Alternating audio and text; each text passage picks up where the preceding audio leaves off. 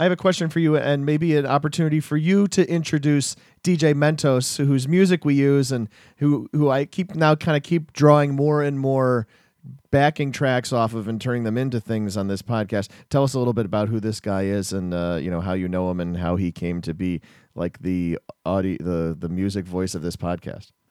Well, re- remember in the, the Midland days, I don't say the old days of podcasts, but where we would kind of have like a, I don't know, it sounded like maybe like a time life rock track as our, our podcast backing music. And here are your hosts. And I was like, hey, I know a guy who makes music and um, prolifically at that. And it, a lot of it is instrumental and doesn't have words, so it'd be perfect for a podcast. Um, he's a good friend of mine from Randolph Macon College. So he's D3 to the grain like the rest of us. And um, actually just put out a new album called Fresh Air, uh, which is another set of 12 instrumentals. So um, he uh, lived in New York for a long time and, and uh, moved back to Richmond and is now working with a lot of artists in Richmond. So sort of that same maybe that D3 ethos where you like, you know, you, you kind of come back to uh, to where you came from and uh, and grow with the people, the local folks, instead of uh, you know necessarily trying to make the big time. Makes the big time where he is. There you go. Uh, I should say a track from Fresh Air uh, called Dogfish is uh, featured in a a new drop slash interstitial later in this podcast. You know, I think previously, uh, I know that at some point we used yeah generic backing rock track from royaltyfreemusic.com or something along those lines. And I can't remember if we did this in the podcast, but we definitely uh, stretched the lines of licensing by using for our uh, our old game of the week liners for at one point the uh, the track the the theme song from ESPN's uh, Playmakers. Remember that show? Is this is this I am that one? The Incredible Man. I only do things Incredible can. Yeah, yeah, we used that.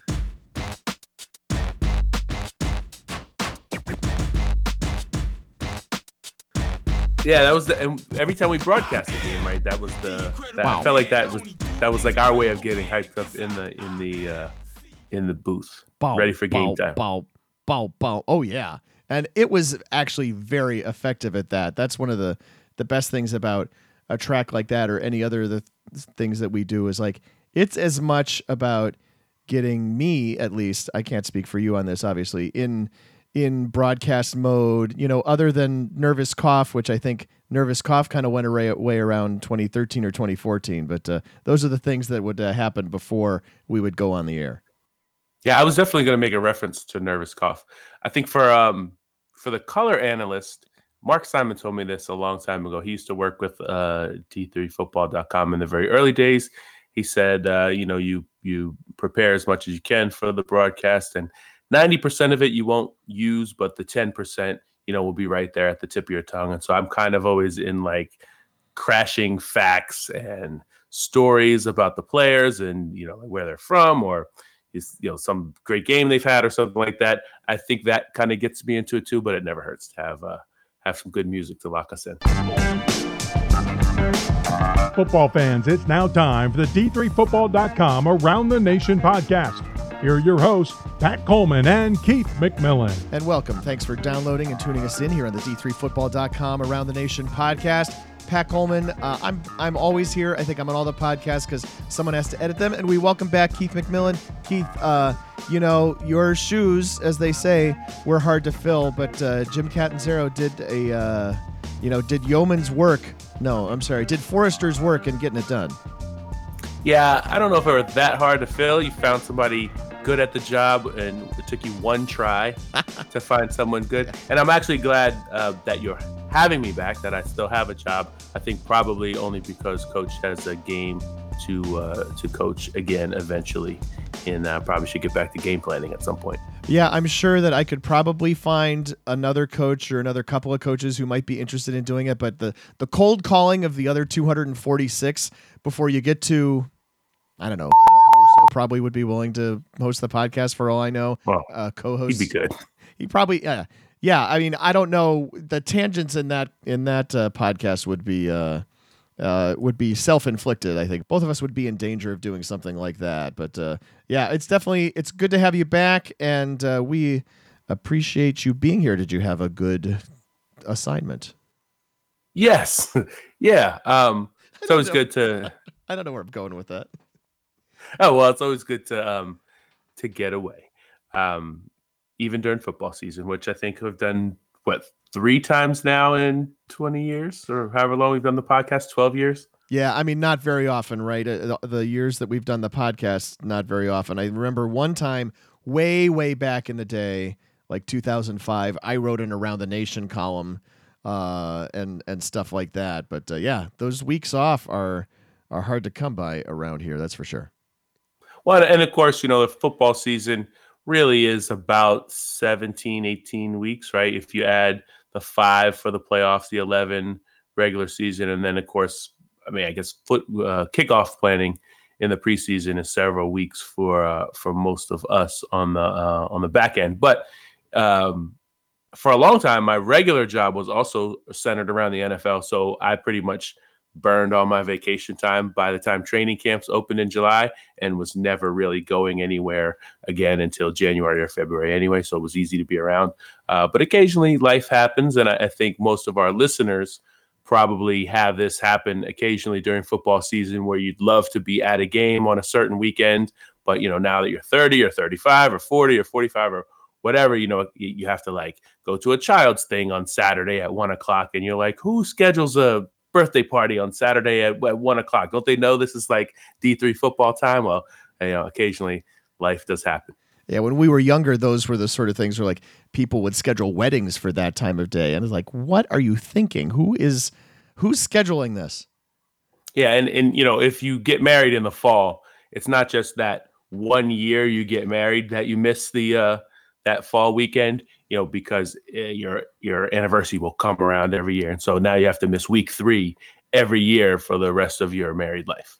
I got married on Saturday, August 31st, 1996, and it has never been an issue. Saturday and August 31st have uh, have never been a Division 3 game day and that's kind of just the way the schedule is set up. This year, of course, schedule sets up late, right? We didn't even start until the 7th because you know, August 31st was a Saturday. And now we're at a week where we're kind of in between, right? The uh, the larger conferences, the 10 team conferences are full bore onto conference play. Uh, the Centennial, of course, is in its second week of conference play. Uh, some OAC teams played conference games. Now we're going to have basically all of them are full in for the rest of the season. And then, you know, we've got other conferences where you're still trying to get in that last non conference game, right? Who is going to play, you know, uh, Wesley this week? I know. I heard. Endicott? Uh, I heard the crickets out there, but uh, Keith obviously right on top of it. Yeah, Endicott. That's a that's a non-conference game because you know you've got three non-conference games if you're an NJAC foe. So we've got like uh, a kind of a mixture this week and a, a lot of uh, games of both varieties, both stripes and solids to talk about. wow, good stretch. Uh, yeah, this is the this is the week where you know if you're OAC, if you're the PAC, uh, and and you know bigger not eight, nine, ten team conferences, you're now a couple weeks into conference play, but other conferences uh, that are a little smaller, you'll still see those those odd matchups like your Rowan at Hobart, which is a uh, you know great game that we're looking forward to this weekend. Um, uh, and, and you know different ones uh, of that sort. So well, there's a there, there will be a mix of uh, of games that we preview that are conference openers or that are even if you're a couple weeks in, like say the Centennial, um, you may have a really big game already here in the third week of the season, third week of September, and this game is, is like the one that puts one team out in front, Mhm. and and that team may be in the lead for you know six, seven, eight weeks if uh, if crazy things don't happen following that, or you know a lot of teams are just popping the top uh, or or getting their last non-conference game in. So we should have some fun ones to talk about uh, this week, and let's uh, probably jump right into it.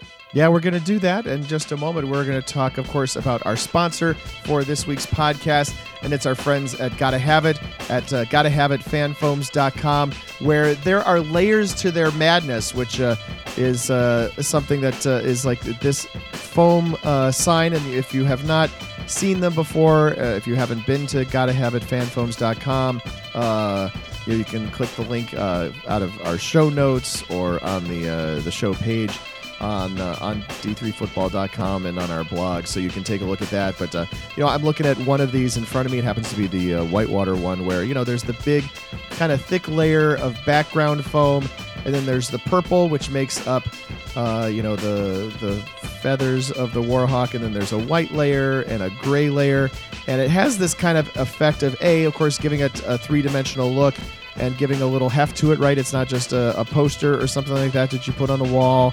Uh, right. And then, uh, and then on the back, I uh, noticing kind of for the first time, I'm not a very handy person. Uh, and uh, anybody who lives in my house will be the second, third, fourth, and fifth people to remind me of that. But you know, there's a couple of holes here on the back which make it super easy to hang. Even I couldn't screw this up, and because it's you know substantial but not like super heavy, I'm gonna basically think about doing it here in the walls in my office with uh, a couple of thumbtacks. There are probably better ways to do it, but you know what do I know? I'm a I'm a liberal arts major for goodness sake. Yeah, I, I think you're right though that it, that it's sort of um, it's significant enough and detailed enough that it looks really nice on your wall, but you also could put it in like your camper. You could bring it to the, the tailgate without having it fall apart or, or anything like that. I think it is a really cool product. And as we mentioned a couple podcasts ago, it's also made by people who are of D3. So if you support us and you support the podcast, uh, we appreciate their support. And also, we appreciate you, listeners, going to support uh, Gotta Have It fan foams. Yeah, so if you are a fan of UW Whitewater, of Mary Hardin Baylor, Mount Union, Johns Hopkins, East Texas Baptist, those are schools already in the system. We talked with uh, Coach Catanzaro. Uh, it sounds like he really wants to get Lake Forest into this. And if you're a Division three coach or a sports information director or a marketing person or an athletic director at a Division three school, you want to get this for your school, you go to gottahaveitfanfoams.com.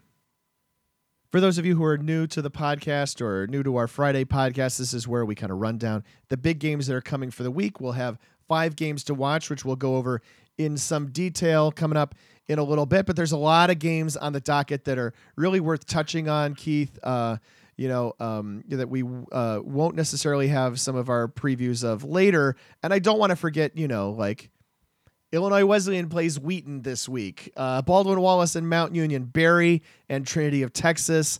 Norwich plays Coast Guard, and that's like Norwich's bicentennial, and there's a uh, that's a rivalry game for the mug. There's just a lot of stuff going down this weekend worth keeping an eye on and worth us at least touching on a little bit here in this podcast.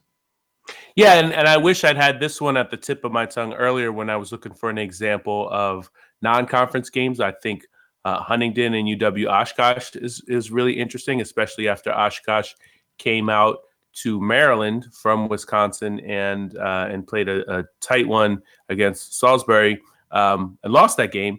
And you know, uh, now you're trying to see we that's a great game that we can use as an inter-conference comparative game. So uh, Oshkosh and Salisbury, Oshkosh and and um, Huntingdon.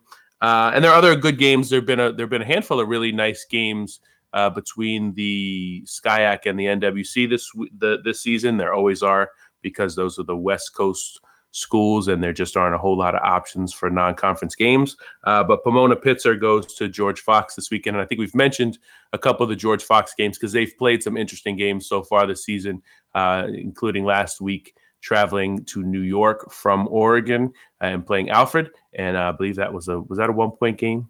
Did my memory serve me? That's I think your memory serves fine. Yeah, that's always nice. Uh, but Pomona Pitzer is one of the teams that um, that SCIAC coaches were pretty hot on um, in the preseason, essentially because they have a really high powered offense. Right. Whitworth at Chapman on paper in previous years would have been a really good game. I don't know as much about Chapman right now. We're going to talk more in depth about Linfield and Redlands later. I mean, this is basically yep. an entire week of these conferences playing each other, right? Whittier plays Lewis and Clark, and uh, Claremont plays Pacific Lutheran, and I think that just about covered it. I think that was everybody. Yeah, and uh, there are certain conferences that tend to match up this way. Uh, at one point, you know, there was the uh, Mac NJAC Challenge and the what was the other one in the Midwest? The NAC and the and the MIAA. They still do it. Yeah. Oh, well, there you go. That's why uh, I was struggling to remember. It was uh, it wasn't in the past at all. I was looking in the wrong part of my brain. But I actually think uh, of the games you mentioned, though. You know, we always kind of are excited to see other OAC teams that might be good play Mount Union. Um, and that generally is like more excitement on the front end than it is on Saturday afternoon when you see the score and it's like 52 10. You're like, ah, we shouldn't have got excited about that one. Don't spend a lot of time necessarily uh, getting into that. I think this Illinois Wesleyan Wheaton game could be very interesting, especially when you um, also factor in that North Central and Wash U are playing on Saturday. So the CCIW will give us a couple of really early contenders. But when you have four, potentially five really good teams at the top of your conference, it means that this one week, even though two teams are going to, at least two teams are going to strike first, um, you know, they may come back and have upsets later on in the season. And so you really want to get a good look at uh, at the CCIW games. I think that's going to be maybe a four way race. I think those are the four teams that we're definitely going to be talking about here. Yeah, it's like we start the winnowing, right? But uh, you know, then whoever wins these games this week, you know, obviously they still have to go on and face each other. It's like we got a little four-team tournament, but even one where you know the third place team might still be a postseason factor or if there's a you know one of those lovely three-way ties and no there's no good tiebreaker for a three-way tie in uh, college football where you only play each other once. So they are all bad tiebreakers. So try to avoid that. Yeah, and the other cool thing about this is uh game game under the lights, the uh the North Central Wash U game, and I'm scrolling up, and I'm pretty sure this uh the Wheaton game is in the afternoon. They are both night games, so you got ah. you could, but you could double screen them. That's probably what I'll be doing. That's true. There we go. That's what I was looking for. Uh, it would be cool if you could have a whole day of uh, you know you just you just project one from the laptop to your big TV in your living room, and you can watch from two to six. But you can always do that. You always find the um, the scores page um, on d3football.com, and it will have all the the audio and video links. And uh, if you're you don't even have to be tech savvy, like less less savvy than Pat trying to ha- hang a fan foam. You can project from your laptop to your big screen TV, get a D3 game going, uh, and you know pump up the the sound bar and uh, watch it like you watch uh, all the other football in the world. One other thing to talk about before we uh, go to a break uh, is we got uh, just kind of uh, unsolicited uh, piece of content from Dave Dis- Dave DePercio. If you are a person who frequents our message board, which you probably should be, if you're a fan enough to listen to our podcast, you're probably fan enough to participate in a message board. It's a forum. It's these things that used to be popular in the '90s. We still have one. People still go to it. Anyway, he's a regular there. The uh, President's Box now at CNU's stadium, and uh, I'm sad that I don't know what it's called now because it's not Pomoco. You remember Pomoco Stadium? I was definitely going to go there with that too. Yeah, it's not that anymore. Anyway, had some thoughts about uh, Christopher Newport's 0 2 start. Um, yeah, so he says, and I'm just going to pick up a, a, little bit of it here. What does this spoiled Captains fan do or think when an 0 2 start and a tough conference schedule looming, which only de- increases the chances of being the only second ever losing season in CNU football history? Uh, and he says, I keep cheering, I keep coming to the games, I keep supporting the captains, and no fan is truly a fan unless she he complains about the team. So, you know, you might do your share of that, and I'm now jumping out of directly quoting him, but, uh, you know, if you are let's say maybe you're a fan of oh let's pick Thiel. How about that? And you know t- things are struggling right? Thiel right now has the longest active losing streak in division three football. Are you going to leave the game early or are you just going to stand there with a with a bottle of coke? That's what i'm asking. Yeah you made the reference i was going to make. Uh, cnu also probably in good shape this weekend playing Brevard, the Tornadoes. Yeah, and Brevard has gotten like half of one game in all season. So, yeah, that's a good point.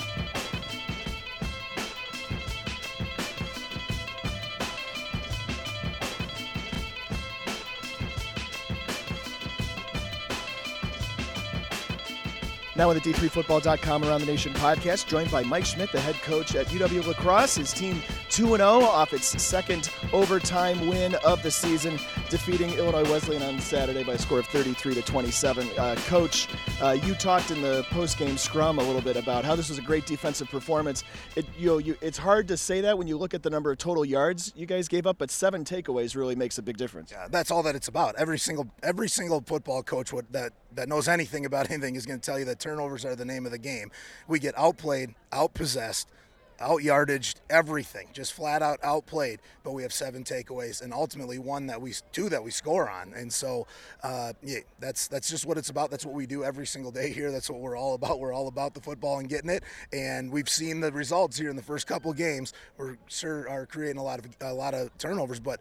I think it's a mindset, but I think most importantly, I mean, you saw how hard those guys play, how hard they hit. They're after the football until the echo of the whistle, and that's what it's all about the the coaches or the fans cliche, right, is bend but not break. This is, seems like the definition of that. That's and that's what I kept telling Coach Janice. He would he would freak out a little bit on the sidelines. I'd say, "Hey, Coach Janice, make them move the ball. They're not good enough to score on us. They're not good enough to matriculate down and keep doing it." Now they did a good job, you know, finding ways to score the ball, but you can just see the longer we had them possess the ball, the longer that they we had them do stuff, they'd turn the ball over, and that's what our plan was you had a couple big plays early on, obviously to take a lead, um, and you know then kind of settled in a little bit, and then Illinois Wesleyan kind of figured out, you know, how to run the ball on you guys a little bit, how to complete some, what what passes and what passing plays made sense for them. Well, yeah, I mean that's they they really took away a lot of our stuff that we were doing. I thought they did a good job adjusting to what we had, um, but again, eh, we got to be able to run the football better. But you know, we just got we eh, down the stretch, we found a way to get the ball to our best players. Cole Speaker, who is a tremendous player, and everybody out there that's listening, Cole Speaker is a great player. He's a unanimous WIAC player last year. Doesn't get near the recognition that he should. He's an incredible player, uh, and you know comes up big for us. Was able to take away some uncheck and, and Speaker a little bit, but ultimately when it comes down to it, we're just going to keep trying to find ways to get them the ball. We got to play better at quarterback, uh, but dang, what a what a gutsy performance by the offense to come down and, and score on that two minute drive to tie the game. Well, and yeah, and so with struggles at quarterback on Saturday, you guys then put Speaker in to take some direct snaps and do some different things on offense. Yeah, we ran a little bit of single wing, old school single wing. Let's go, you know. And uh, we we we went down to Alabama and visited with, with the best guys that, that that are that, that run that stuff. We're ready for it. We got to find a way to possess the ball. That was our way to keep our defense off the field was try to run the ball, running some single wing and getting some different looks. That will continue to evolve. But just giving Cole Speaker, Jake Simonchek the ball uh, in the backfield and letting them run some single wing. So trying to be creative, getting the ball. So, uh, kind of assess your team here through two weeks. You know, uh, an overtime win against Concordia Moorhead, and and Moorhead, and uh, you know, gave Whitewater everything it could handle in week two, uh, and then obviously this uh, overtime win here against a ranked team in Illinois Wesleyan. Yeah, I think we played two really good teams. I, I actually thought Moorhead was a lot better than I thought they were going to be. They, that's a good football team. Uh, Illinois Wesleyan's a great football team. Everybody that's out there to see them play, um, but you know, our team's good we have a good roster. We have good players. We've had good players. This is the group that we've been building for since I got here three years ago. This is our senior class. This is what we've been ready to do. We didn't come here. I talked with you in 2016 right here about trying to come back and play for a championship and nobody believed us and we did we sure did we have a good football team we have a good roster that believes in what's happening right now we got to get the offense straightened out if we can get our offense straightened out and have some success running the ball we're going to be a pretty good football team yeah, if I remember correctly, one of the things we talked about then too was that you know the in the era before you took over, that the team had really scheduled itself some super challenging non-conference games and had really struggled and maybe went into the conference schedule beaten up or something like that. You guys kind of scaled that back a little bit, and now it's back with a vengeance in terms of who you guys have uh, put on the schedule. Yeah, and without a doubt, I mean, last year we played Illinois Wesleyan as well. We played uh, Dickinson State last year, who finished seventh in the country in NAI. They're seventh in the country in NAI right now. Uh, we're trying to get ourselves ready to bounce back, play back-to-back games. We got to beat Oshkosh and Whitewater in the conference play in order to do that. So we ramped up our scheduling and and uh, tried to get in. If you watch that team though, you're, you're going to tell me that's not one of the best 25, 30 teams in the country. You're just wrong. Um, you know, we we've gotten a, a, to a point where we can we can play with anybody you know, last year we're up 7 3 on Whitewater at half. We're down 10 7 going into the fourth. We played them as, as well as anybody. And that's what it's about scheduling these games to get ourselves ready to beat Whitewater and Oshkosh. Uh, you talked a little bit about uh, football being a game of analytics. And you know, I I'm a baseball guy, and I understand baseball and it being a game of analytics. Tell us a little bit about how that works out in football. Yeah, it's just it's just I mean the the, the root of it is just get your best players to football, right? But when people take away your best player, that's that, I mean that's just what other teams do. You got to find ways to get them the ball, and and so for us, you can just look at our stats and say, oh, they're not getting the ball to everybody else. They're getting the ball to Cole Speaker, Jake Samonchek, Joey Stutzman, and, and the quarterback, right? So you know, for us, it's just saying we track that, we mark that, we have ways on how we're doing that. Are they getting it to the right, to the left? We have a lot of metrics that we're scaling up in the in the press box about that because we don't want to. We sure don't want to go an extended period of time without getting our best players the ball because no other team does that, right? To you, so why would you ever do that to another team? Everything we do defensively, offensively is all about analytics on the player. Every single weekend, we break down where's the matchups, who do we like, who do we like over who, and how then can we get them the ball on the players that we like. And you saw that at the end of the game. We went right back to Speaker on the post. That's what we wanted. We went right back to guys down the sideline. That's what we wanted. Went right back to Joey Stutzman.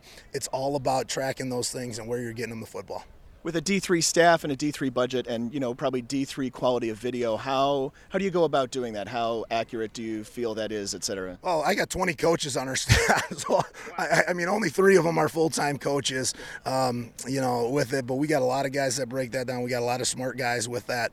Um, ultimately it's it's tracking numbers times test scores watching the other team. We don't watch I mean we watch the schematics of it but you know the schematics of what's going on. It's that's not a difficult thing. It's saying who's their player how fast is he how does he match up on other players that you can watch and do that stuff? How, how can you get them in space where you can track how many steps they're taking every five yards, every 10 yards? Things like that is what we're trying to break down stride length and speed and, and then put it in all together against our guys with it that sounds really interesting, and it, that seems like fodder for a longer conversation at, at some other point rather than at uh, you know 4:50 on a Saturday afternoon. Is some of that too? I, I understand you, you mentioned that you moved uh, Jack Roth from uh, I guess maybe from safety to corner this yeah. week. Is that part of that too? Yeah, I mean that's just all part of it. Is, is saying okay, where's our best guy? Okay, Joey Roth was a backup safety because we got two really good ones. And Pete Kissling is a great safety. That guy's a great player, and you saw him and and Healy matched up all day today. Um, and we saw Joey Roth was not playing, uh, we said, okay, well, why are, why is that guy who appears to be one of our better players not playing? And we went back, started it, looked at it, said, okay, we got to move him to corner, let him play corner. He was a safety at Mankato, and now he's you know playing starting at corner for us because he's fast, he hits, he runs, he plays hard, and he's a competitor. And all of those things are all that we track and move into it. So moved him to corner two weeks ago, and there he's starting playing a heck of a heck of a first two games. I would have to think a guy who can play safety at the D2 level is going to be pretty big, and an imposing guy at corner at the D3 level. Oh, you'd think so, right? I mean, that's it. Just that's just how it works coming back down. I mean, you don't win D3 games with D3 talent. You win Division three games with Division two and Division one talent. And if you look at the best teams in the country, which we're trying to be one of those teams, uh, those teams have Division two and Division one players on them obviously keith there's a room to have a lot longer conversation about analytics like i said i can't imagine you know someone who comes out of our era and you know what they would have had to have done in order to get some of that information and just be able to compile it in the old days or even as recently as like five years ago. I mean we do live in an amazing time. Um, pat you and i have made this uh, comment on the pod before i think where you're like remember how you used to have to exchange tape videotapes and like one of the assistants on Tuesday, I think it was, maybe it was Monday, they had to drive to whatever the halfway point was, unless or, or they had to next day air the the game tape. So they couldn't even do the game breakdowns. You know, now that the, the stuff is all online and they can exchange tape uh, or video at this point and, uh, and and do that and start the breakdowns right away. So they're like two two days ahead. And with that extra time, I think you're you're dealing with some of the smartest people, not just the smartest. Um, you know, teams or or men, you know, but the, the smartest people in football, not uh, not just smartest people in D three. I guess what I was trying to say. And with those extra coaches and coaching staff, you know, they should be um, analyzing the analytics, not just in the way that he was saying, although uh, Co- Coach Schmidt's way of uh, analyzing it, I think, was um, was really unique and, and, and innovative, right? To um, figure out the best ways or the you know the best. You're not just snapping the ball and kind of calling the game off field, but you're thinking, what's the smartest way to uh, to use our personnel um, situationally? You know you see you see it um, in pro football and in, in other divisions of college football where um, uh, the the the phrase is, you know, you can't you can't date the analytics. You have to marry the analytics. You have to be consistent about going for two and when the situation tells you to go for two, uh, going for it on fourth down when when the situations tell you um, that area of the field where you should be kicking field goals where you should be punting. Mm-hmm. It's different for every team because every team doesn't have the same kicker.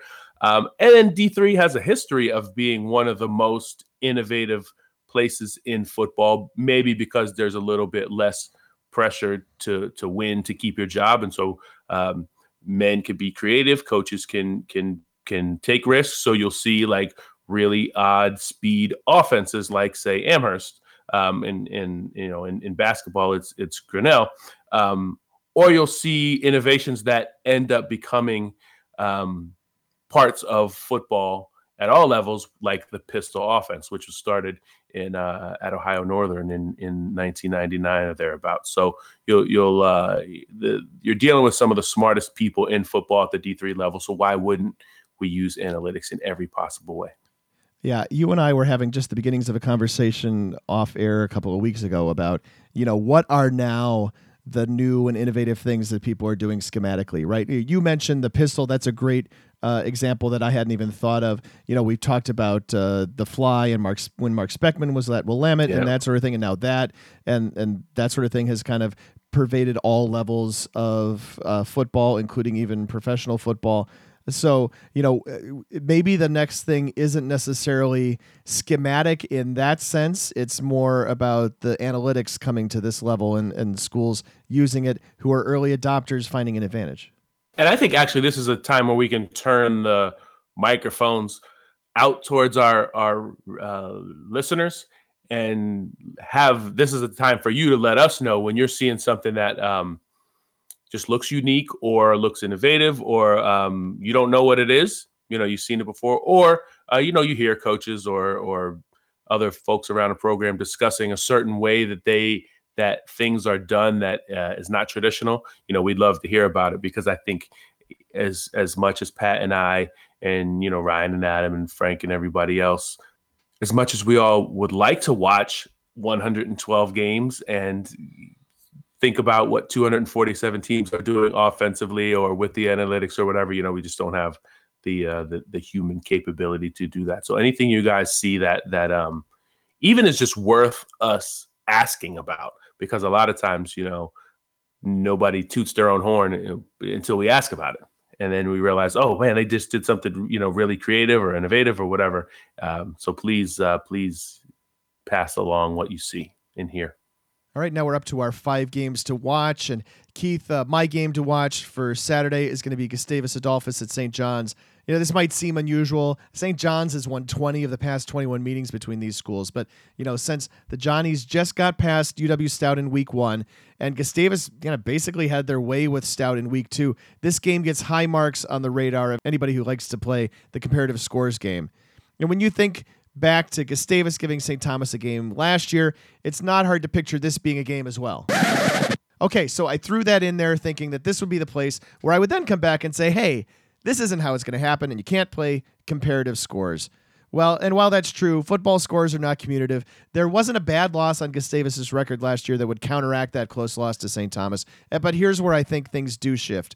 Jackson Erdman is going to figure out his new receivers, or you know maybe more importantly, they are going to figure him out. And with an extra week of practice between game one and game two, I think you have to think that these guys are going to catch the ball. And Erdman is not going to go two for eight in the first quarter like he did in week one, or six for fifteen in the first half. Now, on the other side, Gustavus also has a senior quarterback in Michael Veldman. They have two senior receivers and a senior tight end, and they will definitely provide more of a passing threat to the Johnny defense than Stout did in week one. I love that you chose that game, gamepad. I think it is uh, the the comparative score game being one of my favorites. Uh, I think it's going to be a, a great game for us to watch from afar. My game this week is Susquehanna at Muhlenberg. Hey, when's the last time you had an in-depth preview of a Susquehanna game? Well, it's happening. Oh, it's happening, sweetheart. Oh, it's happening, sweetheart. Shut up. Shut up. The Riverhawks earned the airtime after rallying from down 24 7 to nip Johns Hopkins for the second straight year. This time around, it was 77, 99, and 75 yard touchdown drives in the fourth quarter. But to keep pace with Muhlenberg, which is averaging more than 40 points per game so far, albeit against subpar competition, Susky will have to get its offense on track much earlier. Look for quarterback Michael Rusich to get Micah Christian and Jaden Buchanan going early to balance its running attack and match what Muhlenberg will do with Michael Hnatkowsky, Ryan Curtis, and Mitch Daniel. Turnovers have not been a major issue for either team, but the defenses will need to be op- opportunistic to keep it from being a shootout. With Hopkins having a loss in the books, early season control of Centennial Conference is at stake. And now let's throw it to Adam Turner, who's taking on Wash U at North Central. How's this for a conference opener? There are four teams from the CCIW ranked in the top 25. All four play one another in the opening weekend of CCIW play. Number 18, Illinois Wesleyan, looks to bounce back at number 17, Wheaton. Number 24, Washington University hosts number 5, North Central. I'm intrigued by the matchup in St. Louis. The Bears made waves in their first season in the CCIW last year, finishing 7 and 2 in league play. Johnny Davidson is back at quarterback and tossed five touchdown passes in the season opening win over Chicago. His North Central counterpart, Broc Rutter, also had a smooth senior season debut, passing for three touchdowns in a rout of Christopher Newport. The matchup to watch in this game is the Bears' defensive front, led by Peter Pagatti, going up against the vaunted Cardinals' offensive line, led by Sharmore Clark. Clark might be the best player in the country to not show up in a box score this season. The Cardinals have challenged themselves early, and the universe has thrown additional obstacles their way. First was the long journey to the Atlantic coast to face Christopher Newport, marked by multiple travel delays and the threat of hurricane weather. North Central survived that trap game with ease. But the week two bye for both teams was surprisingly eventful. Wash U's head coach Larry Kindbom announced last week that 2019 would be his final season. Coach K is synonymous with Bears football and has guided the program to 186 wins in 31 seasons. You know his players would love nothing more than to send him off with a conference title. Kindbom could have announced his retirement tour in the offseason or even during fall camp. Instead, the reigning North Region Coach of the Year waited until his team was preparing to host its home opener at night against the defending conference champion. The Bears have all the motivation they need, and the Cardinals will have to dig deep to avoid the upset. The stakes are as high as they can get for a week three battle.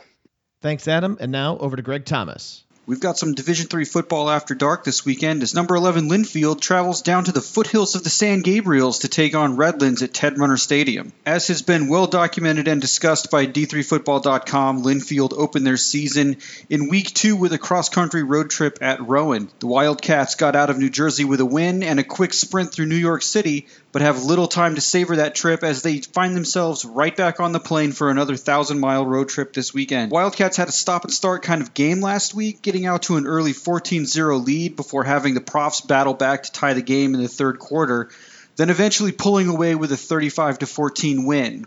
Wyatt Smith was sharp in his first start of the year, throwing for 283 yards and four Wildcat touchdowns. However, Linfield had some struggles with the rush game on both sides of the ball, running for just 51 yards while allowing over 200 yards rushing to the Profs. Head coach Joe Smith will hope that he sees typical game one to game two improvement in these areas, as his Wildcats are facing a Redlands team that has been racing up and down the field in their first two games of the year. The Bulldogs are rushing for 259 yards per game this year, with running backs Kai Thompson and Mason Carvalho having split the carries in the backfield with fairly equal success. The flashpoint in the Bulldog offense, however, has been junior quarterback Nathan Martinez. Martinez is a dual threat quarterback that has run for 140 yards already this season, while he's also completing 75% of his passes with six touchdowns versus zero interception. There's plenty at stake in the game on Saturday night.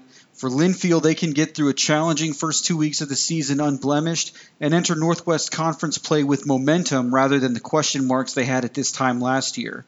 A quick peek at the Wildcats schedule also indicates that the runway is pretty clear for the Wildcats all the way into November, where they'll face the other top contenders in their league. For Redlands, there's a chance to notch a signature win for their program against the team that has ruled D3's Far West for a long, long time. And if that isn't enough storylines for everybody, we're on milestone watch as well, as Redlands coach Mike Maynard is sitting on 199 career wins.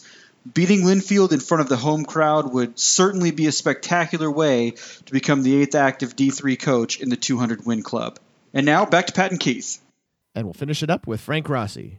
From In the Huddle and D3Football.com, I'm Frank Rossi. There's a plethora of good games in the East region this weekend, but one that's caught the attention of playoff watchers is Alfred at number 22 Ithaca Saturday at 1 p.m. Both teams had great week 1 games as they beat much lesser opponents by a combined score of 108 to 28 but week two proved to be an interesting balance. The Saxons, who were expected to beat West Coast visitor George Fox by a few touchdowns, had to score in the fourth quarter and hold on for a 15 14 victory.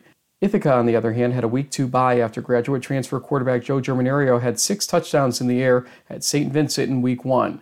However, with the yardage totals only differing by 86 yards in that 38 point game, the real difference maker was the Ithaca defense's ability to force four turnovers in that game. Germinerio will face a much stronger defense Saturday as the Saxons have given up an average of 150 yards of offense per game with a pretty even run pass split in that average. But offensively, Alfred is still looking to find a premier running back to replace prolific Naisor Smith, and senior quarterback Casey Boston's numbers have been somewhat muted, with him completing 11 of just 17 pass attempts in two games for 174 yards and one touchdown in the air. He has two rushing touchdowns in those games, however. Despite the closeness of the George Fox game, that experience might be crucial for Alfred this weekend, since the Bombers seemingly have to regain their rhythm after playing just one game before their bye week.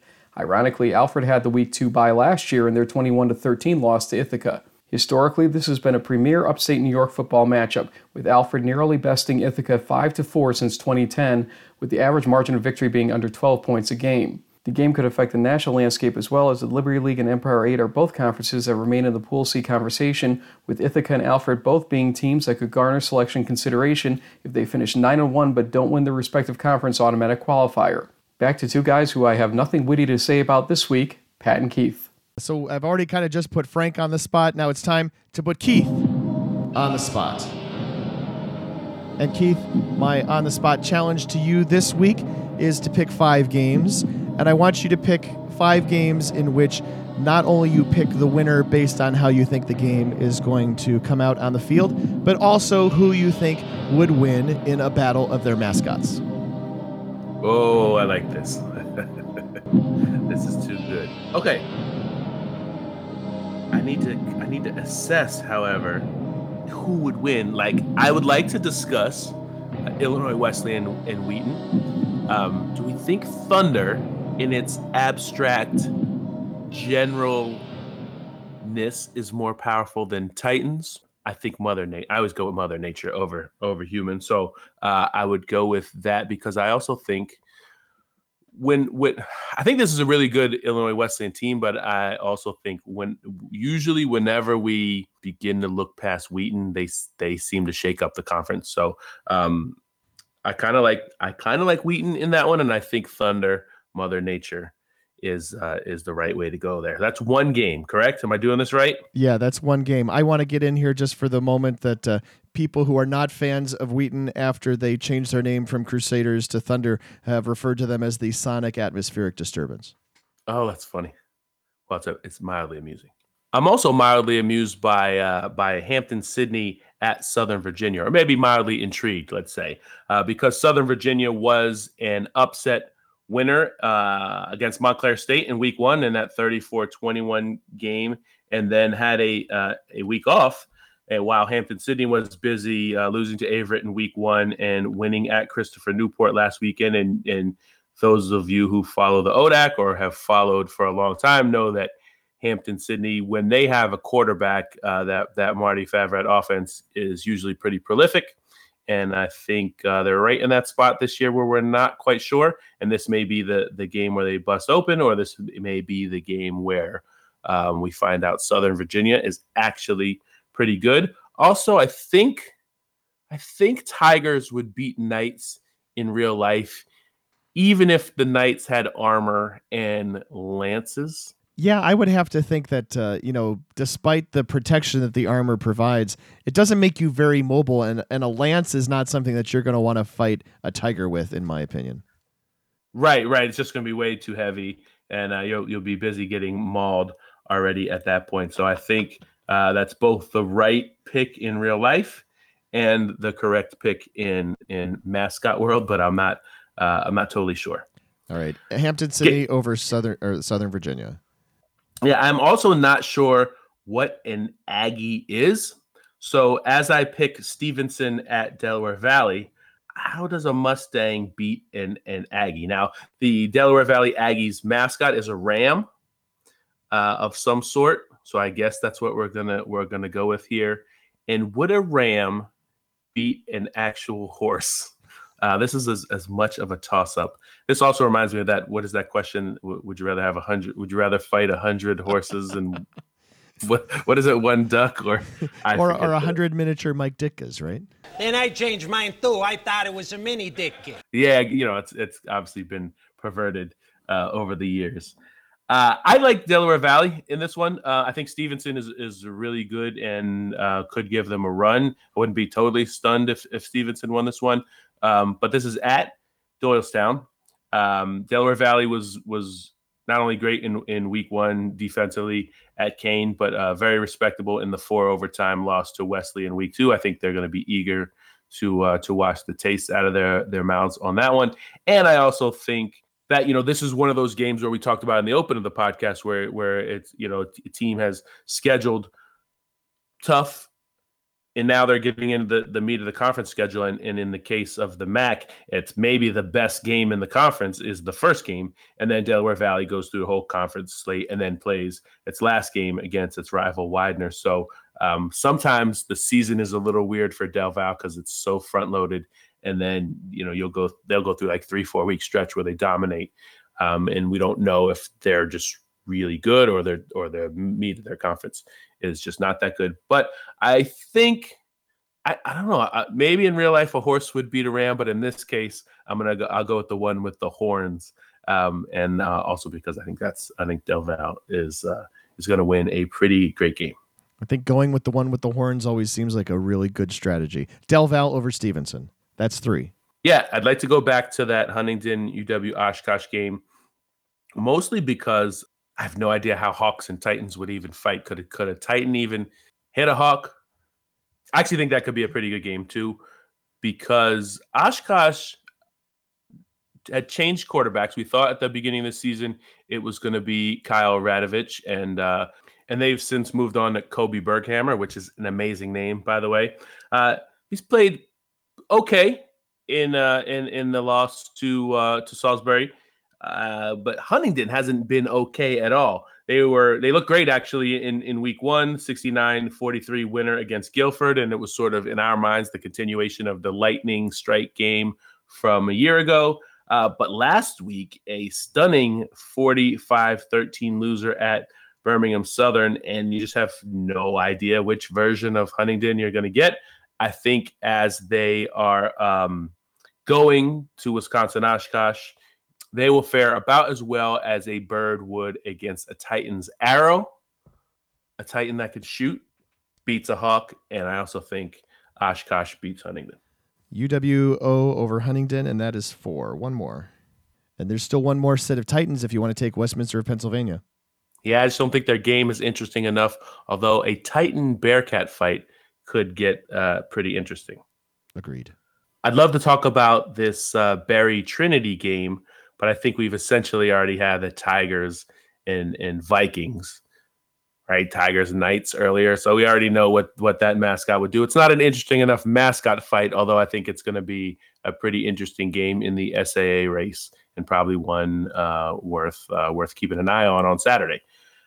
Let's go back out to the west uh, and and talk about uh, George Fox and Pomona Pitzer. Again, that offense at Pomona Pitzer is um, pretty high powered, and I think that George, George Fox is one of those schools that um, you know, like a Rowan, uh, has scheduled really two tough, pretty pretty tough opening games. Uh, George Fox lost 35-19 to Redlands and 15-14 last week at Alfred, and now uh, coming home to face Pomona Pitzer they should get a challenge defensively. And I think they would be up to it the same way Bruins would be up to catching sage hens. Yeah. Um, although um, the speed there by the sage hens could be a little tough um, for, for real bears to catch. But bears are pretty darn agile. Am, am I right? Yeah, I mean, so you've got your speed and your elusivity of your sage hens, but come on, you got to think chickens are no match on the field of battle with a bear. Yeah, they just can't get caught. Well, I hope I did well on the on the spot there. That actually would have been a good one to research because there's probably some really funny mascot matchups, and you know when, when, you're talking about like whoever the Little Giants play this week, or the Poets, or or something like that. There got to be some pretty uh, pretty hilarious matchup mascot matchups on a week to week basis. To be quite honest, I'm sure there are, and I definitely have to thank a longtime friend of the pod, Sean Green, and then for that matter, I think he has to thank uh, Washington State coach Mike Leach for inspiring this particular on the spot spot. Pat, your uh, assignment, your on the spot challenge from me is um, not nearly as interesting, but I think it'll be amusing. Um, I need you to pick five winners, and I need them to be in vowel form. So I need A, E, I, O, and U. That means an acceptable answer would be Anderson, Earlham, not Earlham, Eureka. Yeah. Hmm. Yeah. Anderson, Eureka, uh, Illinois Wesleyan, Ohio Wesleyan, and Ursinus would be like a, a proper answer. So, um, scroll through, find your A winners, not your A losers. Got to pick winners, and then you're going to need E, I, O, and U. And I don't think we can do sometimes why because there are no why schools in D3. All right, that sounds good. I appreciate that. Uh, I am going to start off. Uh, there's a couple of really good and interesting games involving A teams. If you have a problem, if no one else can help, and if you can find them, maybe you can hire the A team. But I can't guarantee that the A team is going to win. So I'm going to go uh, to the well where you went last week, and I'm going to take Amherst over Colby for my game beginning with A. Solid start. Solid start the Eureka Albion game was kind of dying to be in this whole spot, but I'm not going to take either of them. And instead, I'm going to take East Texas Baptist over Texas Lutheran. As far as I, that's probably one of the real tricky ones here because there's only four schools in Division Three that begin with I. Illinois College is on bye this week. Uh, I'm not really going to touch the Illinois Wesleyan Wheaton game because that's too close to call. And frankly, you know, I looked at the Alfred Ithaca game back when I was talking about A a couple of minutes ago. I didn't feel good about Alfred. I feel better about Ithaca. So I'm thinking I'm going to take Ithaca over Alfred for the letter I. All right, we need an O. You should have some choices here for O. You can go from Occidental all the way out to Ohio. Well, I've got a game between O's, so I'm going to take that game, and I'm going to take Ohio Wesleyan over Oberlin. Really? I think that's uh, the right one. I think that's the right winner. Yeah, right. Yeah, and Ohio also uh, has Otterbein and yep. Ohio Northern, so there, there are tons of O's over in uh, that part of the country. Yeah, but Otterbein's playing John Carroll, and uh, Ohio Northern's playing Wilmington. I would definitely think that that's a, a place I could uh, grab one too, but I'm going to stick with Ohio Wesleyan. I think that's a I think that's a winner of a pick. Are we counting UWs? I was just about to say let's make a ruling that you cannot count the UW schools for the U schools, especially because we've talked we've talked about a couple of the UW games already. So you need to go um, Ursinus or somewhere in that neighborhood. All right. So, like University of New England is playing Castleton. That's a really interesting game. Ursinus is playing Juniata. I'm probably going to go there, but I'm going to just keep looking. I know Union is playing Springfield, and Utica is playing RPI. So, out of that group, I am going to take Ursinus over Juniata. So if I remember correctly, and I'm just jotting these down because I will need these next week, I've taken Amherst, ETBU, Ithaca, Ohio Wesleyan, and Ursinus. A E I O U and never Y. Not in D three. You got a couple of tough picks there in uh, in in ETBU and Ithaca. Those would be pretty pretty tight games potentially. So way to take some risk where you could have went with the easy ones. Always appreciate that. What were the easy ones in the I?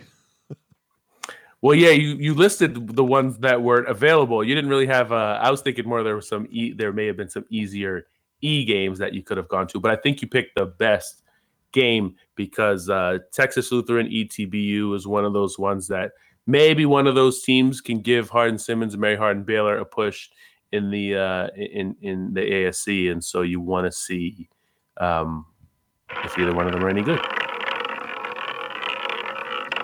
We're going to let the roulette wheel do its job. We've got 111 games this week, and we keep getting high numbers. We're rolling this 111 sided die, and it stops on 96.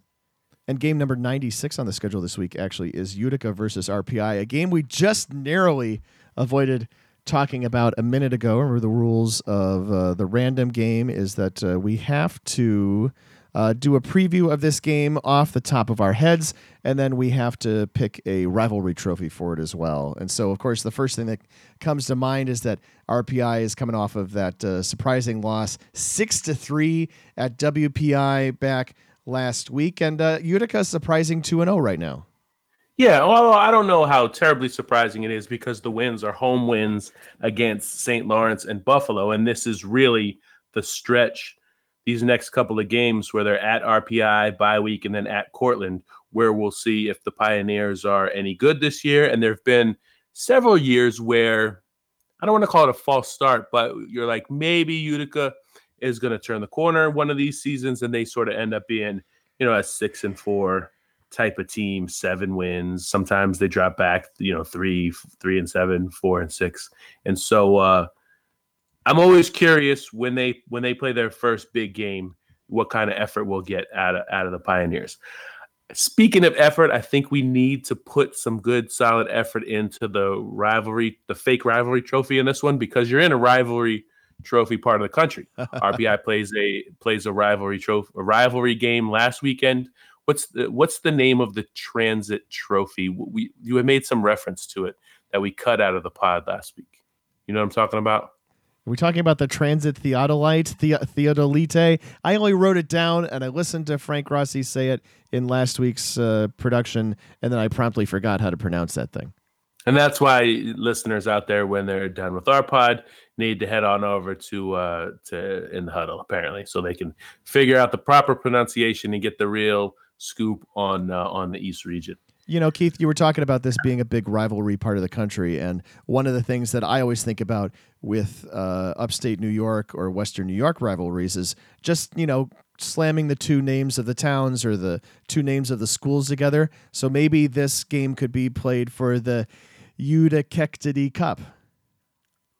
I like that better than where I was going because I was going to come try to come up with a playoff off Dutchman shoes since or uh, Union and RPI mm-hmm. is that rivalry, and Utica RPI sounds a little bit like it. So I was just going to maybe make it like the Fagiano shoes game, but he's an he's an Ithaca he's an Ithaca grad, so it didn't quite work. So I like yours better. The did you call it the the Schnectida Cup or was it the Utica? Utica?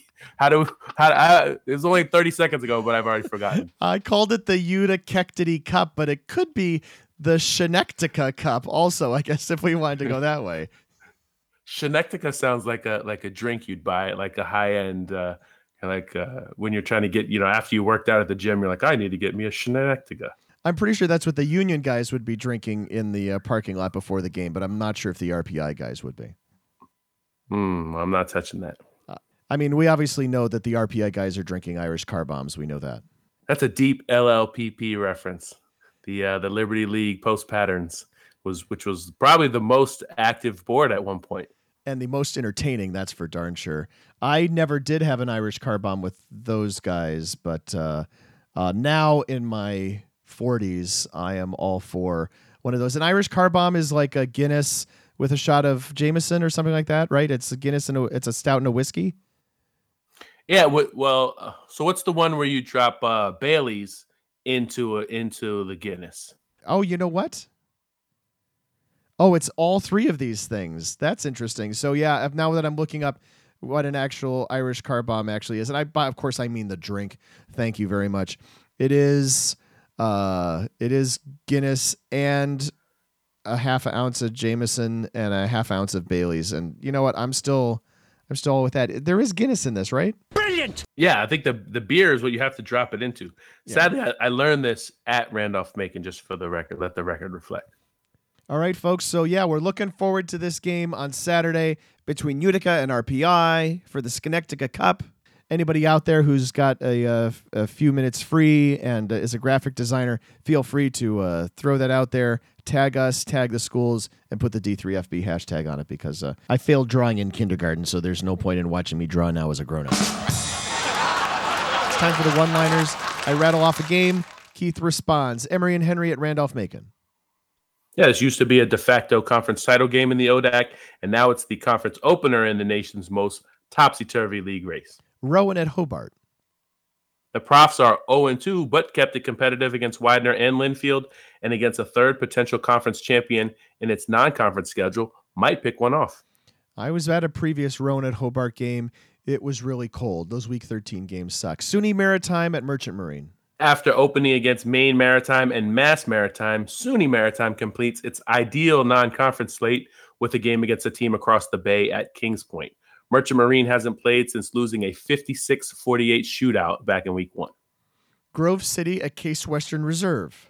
The Wolverines, 0 10 as recently as 2016, aim for their 10th consecutive win with a trip to Cleveland to face QB Drew Saxton and the Spartans. I see you change that into USA Today style there at the end. Aurora at Hope. Hey, expect to see some offense. Aurora has scored 98 points in its 2 0 start, while the Flying Dutchman hung 80 on Defiance in week two. That's right. The points don't matter. The points don't matter. It's called being a professional. Points don't matter. You play to win the game. And then I give them points. I don't know why. It's just a gag to tie the show together. Now, if you want to crown them, then crown ass. Yeah, you'd think since we're scoring the games that we would let ourselves off the hook, but there's no way we're going to do that. Quick Hits is our weekly Friday look at the upcoming set of games where we have six people giving six answers to six questions in an attempt to give you some set of opinions about the upcoming games. The quick misses are the ones we get wrong, but none of the crew got anything wrong when predicting last week's games of the week. We had two games between ranked teams, and one of those went to two overtimes, the other went to four. If you need me to tell you which ones those are, I'm just going to send you back to Pod 242 to get that. In the area of upsets, it was Keith, Ryan Tipps, and Frank all picking teams which got upset. Wabash, that's a pretty predictable upset. Johns Hopkins, I mean, they had the same thing happen to them last year. I want to give top honors to Frank for picking RPI to lose to WPI. But then I'm going to take a half a point deduction, especially since the points don't matter, since Frank went to RPI's sworn enemy for life, Union. It's gotta be the shoes. Shoes, shoes, shoes. shoes. You sure it's not the shoes? Which team will wish it played in week one? Yeah, three of us got Wabash, and I got Illinois Wesleyan. DePauw by Adam. That was another great pick. Teams that went a surprising 0 2. Bridgewater State was correct from both Pat and I. George Fox from Ryan. Framingham State from Frank. Though not sure how much uh, unexpected that is. Ohio Northern incorrect from Quick Hits Guru Greg Thomas, but the extra wrong answer from Adam Turer, who picked Miseric- Misericordia to go 0 2.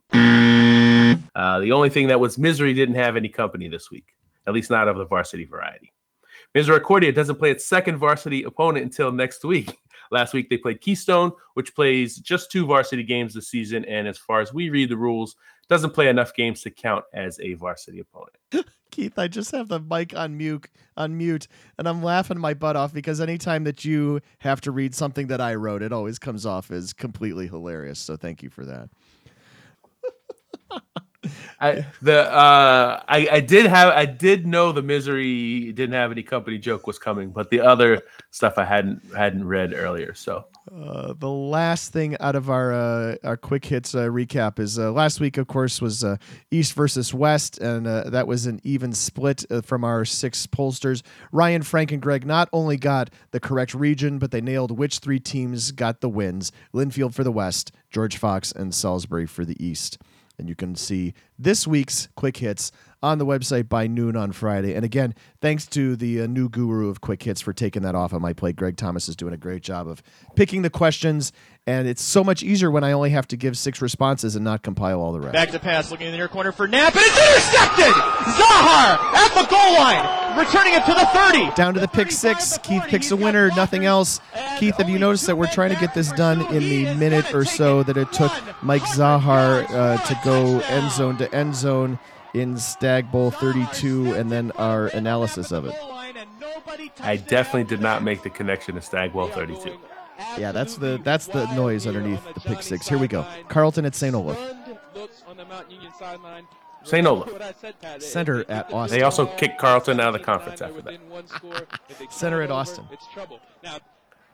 Centre. Whittier at Lewis and Clark. Lewis and Clark, although that's a that's that could go either way. Yeah, right. Uh, Simpson at Dubuque. Wow. Uh, how about Dubuque? Rowan at Hobart. I like Rowan in this one. I don't know necessarily why. I think maybe they've been roughed up a little bit by their first two games, and and we are, got super excited about Hobart beating Brockport, but I could be dead wrong. And then we'll finish it off with Stevenson at Del Val. I already picked Del Val once in this podcast, so I need to stick with them. Del Yeah. Val it is. Yeah, that's fair. That's fair. And this was D3Football.com, Around the Nation podcast, number 243, released on September 20th, 2019. Thanks for listening and keep an eye on the rest of our coverage throughout the weekend. If you like this podcast, please consider rating it at Apple Podcasts, Google Podcasts, Stitcher, Spotify, or wherever you get your podcasts. That will help other football fans find it. You can leave comments for us on the blog page. And if you're looking for, you know, uh, our blog, our podcast on one of those services, we've got the links to our uh, podcast on Apple Podcasts, Google, Spotify, and Stitcher for you. You can reach us to talk more about Division 3 football on Twitter using the D3FB hashtag. I'm at D3 Football. Keith is at D3 Keith. We have a message board devoted to Division 3 sports. Did you know you can join the conversation by registering to post at D3boards.com. Also, you can follow D3football.com on Facebook. The executive producer of the Around the Nation podcast is Pat Coleman. Production assistance provided by Dave McHugh. Our theme music and a lot of other music in this podcast is by DJ Mentos, whom you can find at djmentos.com. Thanks to our correspondents, Adam Turer, Greg Thomas, and Frank Rossi, along with guest Mike Schmidt and sports information director David Johnson for their time and their assistance on this edition of our show. And of course, thanks to the creator of Around the Nation on d3football.com and my co host, Keith McMillan just thank you for being here and coming back. Obviously, it's uh, it's fun to do this with somebody else, and uh, Jim Catanzaro did a really good job of kind of embracing the rundown and getting you know stuff written and bullet pointed out and all sorts of stuff that we need to do as we're making the sausage making the sausage on this podcast but uh, uh, it's always uh, it's it's good to have the uh, the a crew here Oh, well, that's precious. Uh, I think it's cool to hear somebody else do it every now and again and, and see if they view what we do in any different way, if they bring a different type of energy to it, or uh, or just you know the different perspectives. Because uh, especially in, in the case of Coach Cat, he's kind of um, person who's actually doing the the job, doing the work that we're here covering. So uh, it's always interesting to hear uh, from that view. Yeah, and if we ever don't have the A crew, then we'll look for the E crew or the I crew or the O crew or the U crew. There'll be a time to uh, to look at all this stuff and to reflect, but now's not the time.